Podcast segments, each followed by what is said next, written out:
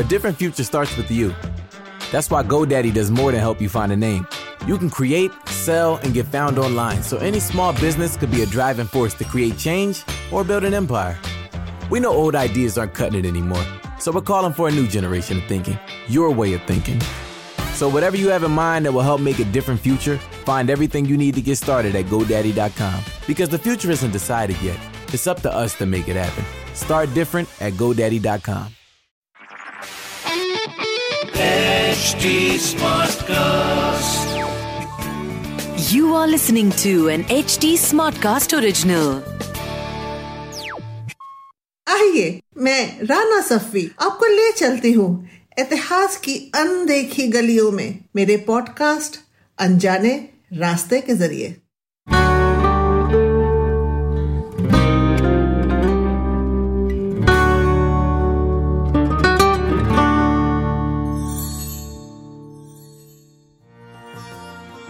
आज सैर करने चलते हैं मध्य प्रदेश के खजुराहो। यहाँ पे एक बहुत ही सुंदर मंदिरों की श्रृंखला बनी है जो दसवीं सदी से लेके बारहवीं सदी तक में चंडेला राज्य में या तो उनके राजाओं के प्रति या उनके जो मर्चेंट्स थे, उनके यहाँ जो अमीर उमरा थे, चीफ्स थे, उन्होंने बनवाई है। ये मंदिर बहुत ही सुंदर है, लेकिन तेरहवीं सदी से ये मंदिर कहीं ना कहीं खो गए गुमनामी में, इनके बारे में लोग भूल गए।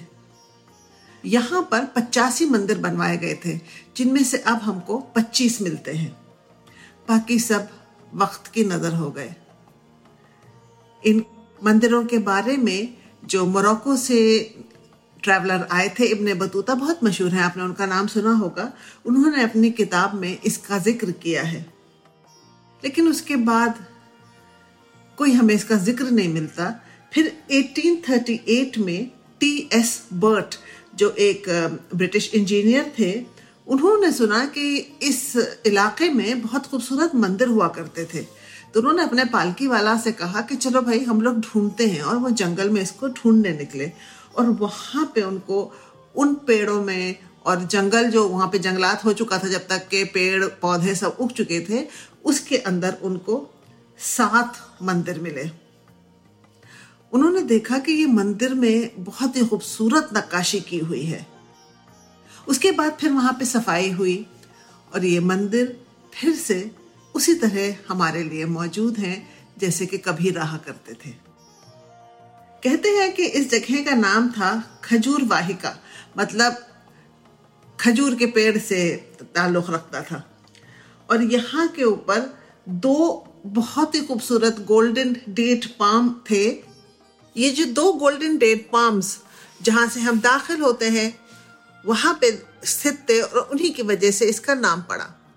ये मंदिर जो थे इनको ढाई सौ साल के वक्फे में बनाया गया। हम जाते हैं ढाई घंटे में, ढाई दिन में देख के आ जाते हैं, लेकिन उन श्रद्धालुओं का सोचो, उन कारीगरों का सोचो जिन्होंने पूरी श्रद्धा और लगन से इन मंदिरों को बनाया। इनका जिक्र ना ही सिर्फ इब्न बतूता करते हैं, लेकिन उससे पहले ह्युएन त्सांग जो चाइनीज ट्रैवलर थे, उन्होंने भी किया है, और अल-बरूनी ने भी किया है अपनी किताब हिंद में। जब दिल्ली सल्तनत स्थापित हो गई तो कुतुबुद्दीन ऐबक ने चंडेला राजा को हराया और अपना राज्य वहाँ पे स्थापित किया। और उसके बाद ये मंदिर जो थे ये कुछ खो से गए। यहाँ पे पूजा तो शायद होती होगी या नहीं होती होगी, मुझे नहीं मालूम, क्योंकि हमको फिर इसके इसका जिक्र मिलता है अठारह सौ अड़तीस में, जब ये टी एस बर्ट इनको ढूंढ निकालते हैं। आजकल यहाँ पूजा नहीं होती, लेकिन ये पूजनीय है। खुद इनकी जो आर्किटेक्चर है वो ही बेहद पूजनीय है, और हमारे हिंदुस्तानी तारीख और विरासत का एक बहुत ही खूबसूरत नमूना है। जैसे कि मैंने पहले अर्ज किया, यहाँ पे पचासी मंदिर थे, जिसमें से अब तकरीबन पच्चीस बचे हैं। इनको तीन ग्रुप्स में तकसीम कर दिया गया है, वेस्टर्न, ईस्टर्न और सदर्न। यहाँ पे कुछ जैन मंदिर हैं जो वहाँ के जैन ताजरों ने बनाए, और कुछ मंदिर हैं जो लॉर्ड विष्णु और लॉर्ड शिवा को समर्पित हैं। एक बात यहाँ मैं आपसे और करती चलूँ, हिंदुस्तान में जो मंदिर हैं उनको दो ब्रॉड कैटेगरीज में हम तकसीम करते हैं। एक तो साउथ इंडियन आर्किटेक्चर जिसको द्रविड़ स्टाइल कहा जाता है, और एक नॉर्थ इंडियन टेम्पल आर्किटेक्चर जिसको नागर स्टाइल कहा जाता है। नागर स्टाइल के जो मेन कैरेक्टरिस्टिक्स हैं वो ये हैं कि एक चबूतरा होता है, प्लिंथ होता है, उसके ऊपर मंडप होगा, एक वेस्टिब्यूल होगा और उसके बाद गर्भगृह होगा। गर्भगृह के ऊपर शिखर होगा और चारों तरफ नीचे एक परिक्रमा करने के लिए भी पथ बनाया गया होगा। शिखर के ऊपर एक से एक खूबसूरत नक्काशी आपको मिलेगी, मूर्तियां बनी हुई मिलेंगी हर मंदिर में, वो छोटी होए चाहे बड़ी होए। उस जमाने की जितने मंदिरें हैं उनमें सब में आपको मिलेंगी, और वही आपको खजुराहो में भी देखने को मिलता है। यहाँ के ज़्यादातर मंदिर जो हैं वो ईस्ट फेसिंग हैं, ताकि सूरज की पहली किरणें जो हैं वो आके समर्पित हो जाएं भगवान के चरणों पर। ये नागर style of temple architecture Chandela राज्यकाल में अपने उरूज पर पहुंचा। हर हिस्सा जो था इसका बिल्कुल अलग था, और शिखर बनने शुरू हुए हर हिस्से के ऊपर, और उनकी ऊंचाई जो थी वो एक हिसाब से बनाई गई थी। सबसे ऊंचा जो होता था शिखर वो गर्भगृह के ऊपर हुआ करता था। खजुराहो में कोई भी मंदिर बहुत ज़्यादा बड़ा नहीं है, लेकिन उसकी खूबसूरती ऐसी है कि वो सबकी आंखों में उसको बड़ा कर देती है। चलिए, सब सैलानियों की तरह, टूरिस्ट की तरह, हम भी वेस्टर्न ग्रुप ऑफ टेम्पल से ही शुरू करते हैं। एएसआई ने, आर्कियोलॉजिकल सर्वे ऑफ इंडिया ने, इसके चारों तरफ फेक रेलिंग बना दी है, और ये जो सारे मंदिर हैं वो एक ही इनक्लोजर में मौजूद हैं। सबसे पहले चलते हैं देवी मंदिर। ये मंदिर पहले गरुदा, जो लॉर्ड विष्णु का वाहन है, उसको समर्पित था, लेकिन आजकल यहाँ पे ब्राह्मणी देवी की मूर्ति मिलती है, और ये जो है ये लक्ष्मण टेम्पल के ठीक सामने है। अच्छा, यहाँ के ऊपर इसके पास एक ऐसा वराहा टेम्पल है कि इतना खूबसूरत वराहा मैंने नहीं देखा, और मैंने बहुत मंदिर विजिट किए हैं, बहुत मंदिरों में मैं गई हूँ और वहाँ का मैंने आर्किटेक्चर और स्कल्पचर स्टडी किया है। वराहा, जैसे आपको मालूम है, लॉर्ड विष्णु का अवतार है, और इस वराहा के ऊपर छह सौ कार्विंग्स हैं जो रोज में बनाई गई हैं, और ये एक खुले पेवेलियन में है, और इसके ऊपर एक शिखर है। ये एक सिंगल येलो सैंडस्टोन से बना हुआ है। इसके ऊपर जो नक्काशी की गई है, जो मूर्तियां बनी हैं, उसमें गणेश जी, लॉर्ड विष्णु के अलग अलग अवतार और बहुत से और देवी देवताओं की मूर्तियां बनी हुई हैं। ये नौ सौ पचास ए डी के आसपास किंग यशोवर्मन ने बनाया था, जब उन्होंने प्रतिहारा राजाओं के खिलाफ जंग जीती थी। कहते हैं कि यहाँ भूदेवी की भी एक मूर्ति थी, लेकिन अब वो नहीं मौजूद है। इसके पास है लक्ष्मण मंदिर।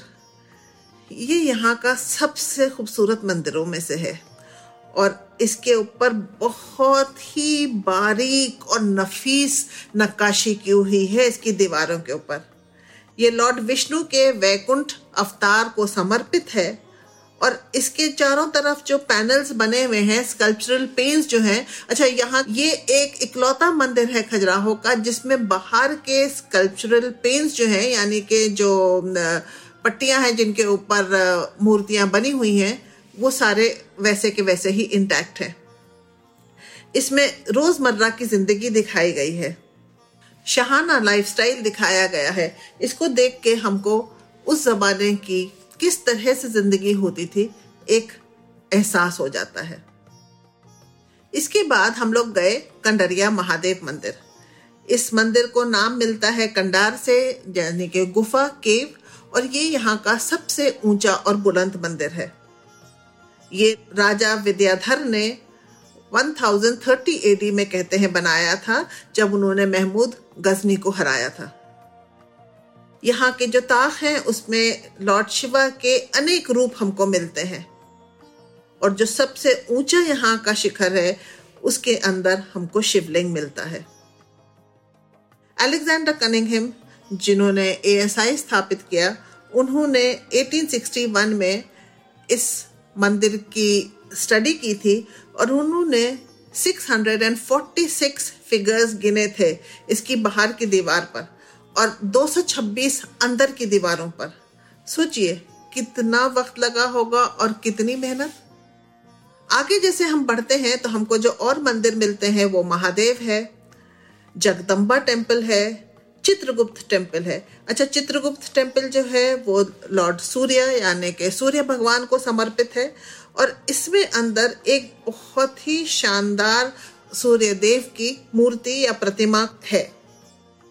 सूर्य देव की एक बहुत ही सुंदर प्रतिमा है जो अपने रथ पे विराजमान है और उसको सात घोड़े खींच रहे हैं। यहाँ पे एक पार्वती मंदिर भी है, एक विश्वनाथ मंदिर है जिसको मराकटेश्वर मंदिर भी कहते हैं और कहते हैं कि यहाँ के ऊपर एक एमरिल्ड शिवलिंग था। अब तो वो है नहीं मौजूद, शायद इतने सालों में किसी न किसी लुटेरे ने लूट लिया होगा उस मंदिर को और उस खूबसूरत शिवलिंग को। ये मंदिर कहते हैं कि नौ सौ निन्यानवे ए डी में बना था और इसके ऊपर एक हमें इंस्क्रिप्शन मिलता है जिसमें जो आर्किटेक्ट है उसका नाम भी मिलता है। उसका नाम था सूत्रधर चीचा और उसी में लिखा है कि यहाँ पे दो शिवलिंग थे, एक एमरिल्ड का बना हुआ था। एमरिल्ड तो आप जानते हैं जमुरद, जो एक प्रेशियस स्टोन होता है, और एक पत्थर का था। वैसे तो आपको खुद ही ये मंदिर घूमने पड़ेंगे इसकी खूबसूरती देखने के लिए। इसमें जो रोजमर्रा की जिंदगी दर्शाई गई है उसको देखने के लिए, जो खूबसूरती, जो मोहब्बत के पैगाम इस पे दिए गए हैं उसको देखने के लिए। लेकिन मैं आपको जल्दी जल्दी एक सैर करा देती हूँ। ईस्टर्न ग्रुप में एक बहुत ही बड़ा हनुमान मंदिर है जिसके इंस्क्रिप्शन के हिसाब से ये नौ सौ बाईस ए डी में बना था। ये यहाँ का सबसे पुराना इंस्क्रिप्शन है। बहुत ही बड़ी यहाँ के ऊपर हनुमान जी की मूर्ति है और उसकी दीवारें सफ़ेद, अंदर में मूर्ति लाल। एक अजब सा एहसास होता है जब आप वहाँ पहुँचते हैं। अच्छा, इस मंदिर में आज भी पूजा होती है और आपको काफ़ी श्रद्धालु वहाँ मिलेंगे। एक ब्रह्मा टेम्पल है जो खजूर सागर टैंक के किनारे बना हुआ है। एक वामन मंदिर है, ये बीचों बीच में है एक खेत के। फिर जवारी मंदिर है जो लॉर्ड विष्णु को समर्पित है और उसके बाद आता है एक जैन कॉम्प्लेक्स। ये जैसे कि मैंने पहले अर्ज किया, जो बहुत अमीर जैन मर्चेंट से ये उनके द्वारा बनाया गया है और इसमें बहुत ही खूबसूरत नक्काशी की हुई है। सबसे बड़ा वहाँ का जो मंदिर है वो लॉर्ड पारशनाथ के नाम समर्पित है और नौ सौ पचास से नौ सौ सत्तर ए डी के बीच में राजा धंगदेव के काल में बना था। इसकी दीवारों के ऊपर बहुत ही खूबसूरत नक्काशी की हुई है। इसके जो दरवाजे हैं जिससे आप मंदिर में अंदर एंटर करते हैं, इसमें फूल पत्तियों के बहुत ही खूबसूरत नक्काशी है और इसमें जो विद्याधर फिगर्स होते हैं वो बहुत ही खूबसूरती से दर्शाए गए हैं। ये जैन मंदिर जो है ये लक्ष्मण टेम्पल से मिलते जुलते हैं और बहुत ही खूबसूरत सुर सुंदरी प्रतिमाएं हमको यहाँ मिलती हैं। अच्छा, यहाँ पे और जो मंदिर हैं वो लॉर्ड आदिनाथ को समर्पित हैं, लॉर्ड शांतिनाथ को समर्पित हैं और एक मंदिर है जिसको घंटाई मंदिर कहते हैं क्योंकि उसके चारों तरफ घंटियों की नक्काशी की हुई है। सदर्न ग्रुप की अगर हम बात करें तो वहाँ का जो सबसे मशहूर मंदिर है वो है धूलादेव।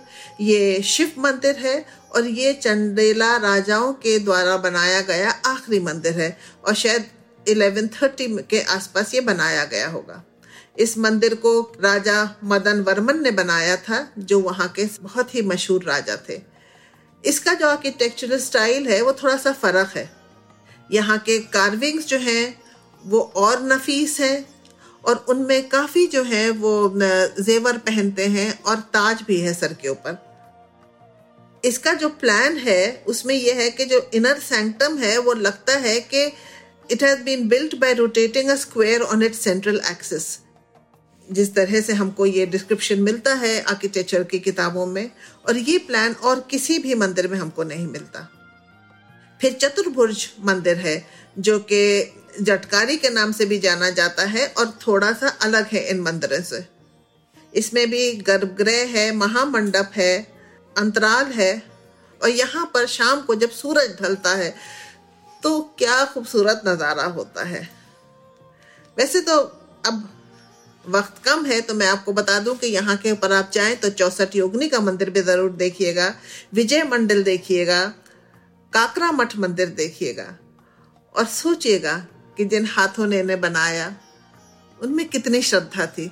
आज हम जाते हैं कितने आसानी से देखते हैं और क्या क्या हम इसके बारे में बात करते हैं, लेकिन ये मंदिर जो हैं इनको जब आप देखें तो श्रद्धा से देखिएगा और सोचिएगा कि जिस तरह से बनाए गए एक ह्यूमन स्पिरिट, एक इंसान का जो मोहब्बत का जज्बा होता है, जो हमारी रोज़मर्रा की ज़िंदगी होती है, ये उसको समर्पित है। अगर आपको ये एपिसोड पसंद आया हो तो हमें ज़रूर बताइएगा at H T smart cast पर ट्विटर, इंस्टाग्राम और फेसबुक के ज़रिए। अगर आपको इस पॉडकास्ट पर इतिहास से जुड़ी कोई और कहानी सुननी हो तो आप मुझ तक पहुंच सकते हैं ट्विटर के जरिए at I M Rana, Instagram पे एट राना सफ़ी। और ऐसे और दिलचस्प पॉडकास्ट सुनने के लिए log on to W W W dot H T smart cast dot com. This was an H T smart cast original. Smartcast.